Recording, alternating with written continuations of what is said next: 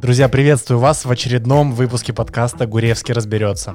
И сегодня мы обсуждаем очень злободневную тему, которая касается денег, а именно личных финансов. Сразу скажу, я не эксперт по личным финансам, не профессиональный инвестор. Все, что меня интересует, это каким образом накопить чуть побольше, потратить чуть поменьше и, в принципе, позволять себе в этой жизни какие-то капризы, хотелки и так далее, чтобы на это все были деньги. Я заметил, что очень многие из моих друзей, знакомых, по факту живут от зарплаты до зарплаты или от дивиденда до дивиденда, если речь идет о заработке с бизнеса. Проекты есть, де- есть деньги. Проектов нет, денег нет. И недавние события в виде карантина и кризиса, связанного с вирусом COVID-19, очень-очень хорошо показал, что те люди, кто особенно не работал на работе, не имел стабильный заработок, попали в очень серьезную финансовую яму. Потому что проектов нет, работы нет и, соответственно, нет денег. Ну, кстати, даже если вы работаете на работе, то вы тоже не защищены, потому что вас в миг могут уволить. Я знаю несколько своих друзей, которые признались мне, по сути, что с приходом кризиса они потеряли работу. Так вот, что меня интересует, это как создать себе такую некую подушку безопасности, которая поможет вам пережить даже самые страшные кризисы. И ни в коем случае не потерять ни в качестве своей жизни, ни в качестве жизни для своей семьи или своих близких. И по сути это стратегия работы с личными финансами, которая поможет вам преодолевать кризисы. Скажу по себе, э, изоляция ударила по мне очень сильно, потому что большую часть моего дохода составляет проведение корпоративного обучения для разных компаний. И почти все тренинги были отменены. А в онлайне не так сильно работаю, поэтому я серьезно потерял в доходе. И получилось, что было ну, примерно полтора месяца, когда новые проекты тоже не приходили, потому что люди как будто ну, испугались и ну, были не готовы тратить какие-то бюджеты на тренинги, на разработку презентаций и так далее, то есть ну, на то, чем я занимаюсь. И единственное, что меня спасло, это наличие некой подушки безопасности, которая позволила мне пережить это сложное время. И вот как такую создать, сейчас с вами поделюсь. Итак, как обычный среднестатистический человек обращается с деньгами? У вас есть какой-то источник дохода. Например, зарплата. А, она приходит два раза в месяц или один раз в месяц, и вы ее тратите. Периодически, по чуть-чуть, откладывая на какие-то большие хотелки в виде путешествия раз в год. Ну, так делает 80%, даже 90% людей в России. И не надо мне говорить, что вот я живу в Москве, я такой модный, я путешествую каждые три месяца, покупаю машины, дорогие подарки и так далее. Вы уникум, но в большинстве своем люди живут именно так. То есть есть некий источник дохода, и они по чуть-чуть от него доклад... откладывают. При этом не гнушаются кредитами, иногда занять до получки у кого-то. Ну, то есть такое активное движение денег. И в большинстве своем люди все, что зарабатывают, тут же тратят в следующем месяце. Причем самое забавное, что эта привычка совершенно не зависит от размера дохода. Если вы получаете 50 тысяч рублей в месяц или 500, все равно э, очень, очень часто хочется потратить абсолютно все. И следующий месяц начать с полного нуля и ждать, когда снова придут деньги. Очень забавно, что у меня есть друг, который э, запустил свой бизнес-проект небольшой в онлайне, и ну, это приносит ему порядка 400 450-500 тысяч рублей в месяц. Когда я у него спросил, слушай, а как ты вообще там инвестируешь, э, куда деньги откладываешь? Он сказал, что, слушай, у меня вообще ничего не остается. То есть просто эти деньги приходят, и все улетают непонятно куда. И я задумался об этом. Ведь часто мы себе э, говорим то, что вот я сейчас получаю 60 тысяч рублей – но когда буду получать 120, вот там-то я начну откладывать э, на какие-то путешествия, подарки, э, покупки, ин- инвестирования, буду создавать подушку безопасности. Но по факту этого не происходит. Так что, по сути, эта привычка э, обходиться правильно с деньгами, она не зависит от уровня вашего дохода. И что я заметил, это довольно страшный, на мой взгляд, феномен, который я называю жизненная инфляция. Что это такое? Представьте, что вы зарабатываете 50 тысяч рублей в месяц. Это уровень такого начинающего специалиста. А, вы покупаете еду в супермаркетах, ездите на общественном транспорте. Обычно ну, еда покупается в пятерочке, может быть, в магноле и уж совсем изредка в какой-нибудь азбуке вкуса. Да, вот кто живет в Москве, меня поймет. вы не пользуетесь, как правило, такси, и не очень часто едите в ресторанах. И денег, в принципе, хватает на то, чтобы себя прокормить, купить какую-то одежду и раз в год что-то накопить на то, чтобы уехать в Турцию. Но как только ваш доход растет, сразу же начинают расти потребности. Вы начинаете чуть лучше питаться, ходить в более дорогие супермаркеты, начинаете ездить на такси, все чаще посещаете рестораны, все дороже становятся поездки. И получается, что все деньги уходят на поддержание текущего уровня жизни, который с ростом дохода тоже растет. И выясняется, что абсолютно не остается никаких свободных средств на то, чтобы как-то копить, откладывать и так далее. А я напомню, что основная идея этого выпуска состоит в том, чтобы создать себе некую подушку безопасности, которая позволит пережить даже самый страшный кризис и не потерять нисколько в этом уровне жизни. Так вот, если вы ничего не откладываете, то, соответственно, вы полностью зависите от текущего дохода. И получается, что когда доход прекращается, закрываются проекты, или увольня... вы увольняетесь с работы, или вас увольняют, то резко, резко падает уровень жизни. Это очень страшная ситуация, и вот что с этим делать, давайте разбираться. Однажды мой э, наставник и ментор сказал мне, что э, сколько бы ты ни зарабатывал, э, чем бы ни занимался в жизни, но у тебя должна быть некая сумма денег, которая позволит тебе прожить полгода, а лучше год, даже если ты ничего не будешь зарабатывать. Тогда мне показалось это очень странным, потому что, ну, зачем копить эти деньги, да, лучше я куда-нибудь их потрачу или во что-нибудь вложу, то есть чтобы деньги работали.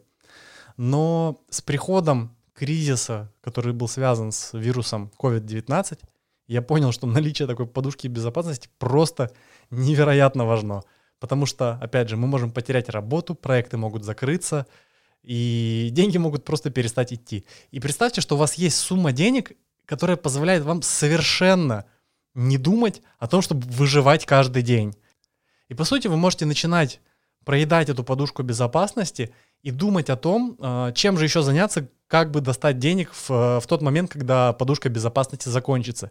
И когда у вас есть полгода или год вот такой вот безопасности, Поверьте, это очень круто работает на психику, на голову, и вы себя чувствуете безопасно. Вы понимаете, что ничего с вами в этот год не случится. Не дай бог. А вдруг с вами что-то случилось, например, какая-то авария или болезнь.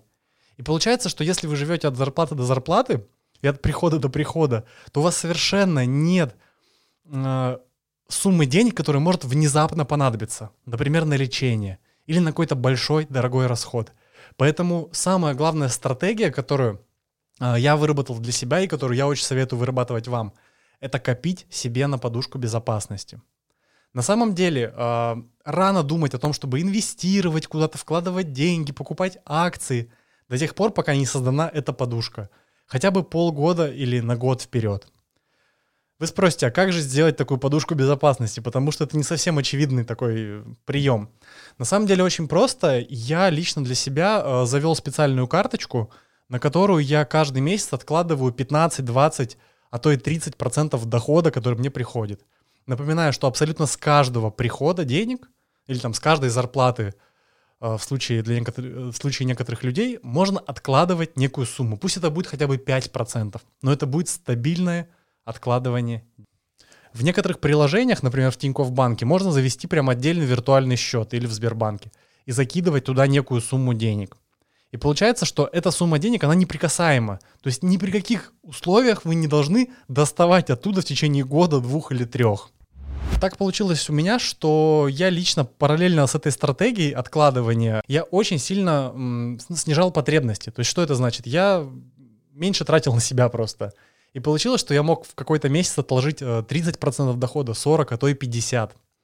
И в зависимости от этой суммы, от, от величины процента, вы с той или иной скоростью накапливайте себе подушку безопасности. И когда я себе сделал такую подушку безопасности, которая позволяет мне прожить ну, в течение полугода, не парясь, уже тогда я начал думать только о том, чтобы куда-то инвестировать деньги, которые ну, продолжают приходить.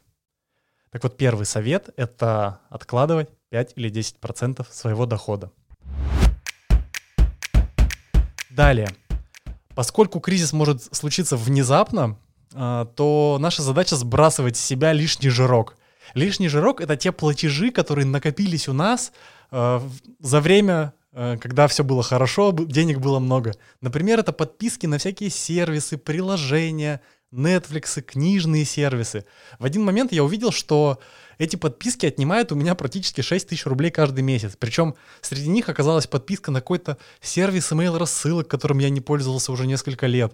Это оказалась ссылка на книжное приложение, которое я установил один раз для того, чтобы скачать конкретную книжку и больше туда не заходил. И когда я порылся в своих подписках, я понял, что я, в принципе, могу э, отрезать 3000 рублей э, ежемесячных трат. И это вполне хорошая сумма, э, ну, где-то в, э, в пределах года. Следующий момент. Наверное, не нужно объяснять, что кредитные карты — это полная жесть. Потому что они дают вам э, ложное ощущение того, что деньги есть хотя по факту являются свидетельством того, что вы просто живете непосредством, потому что тратите больше, чем зарабатываете. Поэтому, если вы хотите начать создавать для себя подушку безопасности, то первое, что нужно сделать, это попытаться максимально закрыть все кредиты. Uh, ипотека отдельный вопрос. Кто находится в долгой ипотечной сделке и выплачивает это еще несколько лет вперед, uh, ну, пожалуйста, сфокусируйтесь на то, чтобы закрыть ипотеку как можно раньше. Благо, что такая возможность есть. И, наконец, еще одна стратегия, которая редко у кого я замечал, но она мне лично помогает. А, я уже сказал, что первый шаг — это откладывать 10% дохода, чтобы из него создавать подушку безопасности. И потом уже из излишек инвестировать. Так вот, следующий шаг — это когда вы создали подушку безопасности, сделать у себя несколько фондов. Что я имею в виду? У меня есть фонд образования, фонд путешествия, фонд покупки — что это такое? Когда мне приходят какие-то деньги, я откладываю сразу сумму, которая мне нужна на ежемесячную жизнь. Ну, это неприкосновенные деньги, потому что это аренда квартиры, это питание, передвижение и так далее. Но дальше э, излишек денег я начинаю распределять по фондам. Что это значит? Фонд образования. Например, э, вот я имею фиксирован там 10 рублей в, в месяц, и 1 рубль я отложу в фонд образования. То есть это отдельная карточка или отдельный раздел в онлайн-банке, куда, куда я складываю деньги, они там копятся. И когда в фонде образования или путешествия накопилась какая-то сумма денег, я принимаю решение о том, чтобы ее тратить.